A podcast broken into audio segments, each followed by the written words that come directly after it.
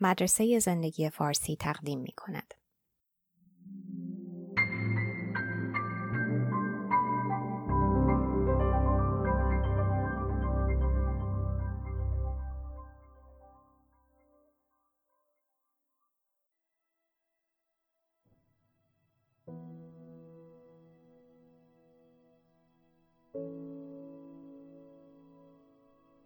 وقتی توی رابطه هستیم یکی از فکرهای درگیر کننده که ممکنه ما رو کج خلق و تلخ کنه اینه که اگر مجرد بودیم خیلی خوشحالتر بودیم.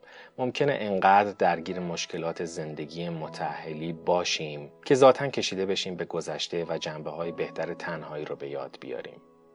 یادمون نمی‌تونستیم هر وقت دلمون خواست از خواب بیدار شیم و اینکه لازم نبود غم ریخت و پاش و شلختگی رو بخوریم و اینکه عادتهای بدمون به کسی بر نمی‌خورد چون فقط خودمون بودیم که شاهد اونا بودیم.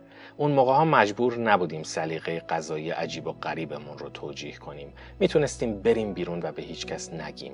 اگه حسش بود می‌تونستیم تا دو صبح کار کنیم بدون اینکه به وسواس یا سرد بودن متهم بشیم. اگرچه یه وقتای غمگین بودیم ولی همیشه می‌تونستیم به یه آینده بهتر امیدوار باشیم و این در مقایسه با زندگی فعلی خیلی هم اقناع کننده بود. ولی حافظه بدجوری غیر قابل اعتماده و بنابراین یه وسیله بیدقته.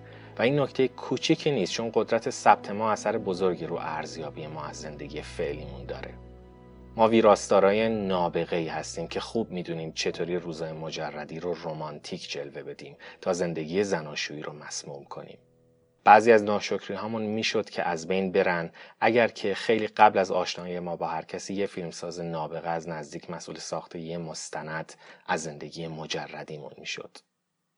از قیافمون یه فیلم می‌گرفت تو ساعت پنج و نیم عصر توی بعد از ظهر تعطیلی زمستونی. وقتی که آفتاب داشت غروب می‌کرد و ما می‌دونستیم که تا صبح روز کاری بعدی تنهاییم. فیلم می‌گرفت وقتی توی مهمونی یکی اون بر اتاق نگاه می‌کردیم و دلمون برای صورت مهربونش پر می‌کشید. ولی جرأت نداشتیم که بریم و باهاش حرف بزنیم. ساعت طولانی که تو خونه والدینمون بودیم و از حضورشون کم طاقت و کچ خلق می‌شدیم. موقع سر کله زدن با یخچال خراب نشونمون می‌داد. یا وقتی نصف شب با درد وحشتناک بیدار می شدیم.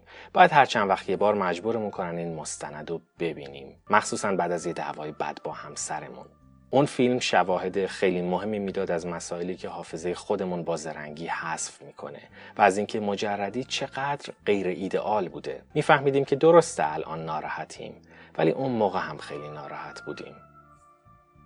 اون وقت با وقار و یکم تنز تلخ میپذیرفتیم که زندگی فرصتهای کم ولی با ارزشی برای رضایت به آدما میده.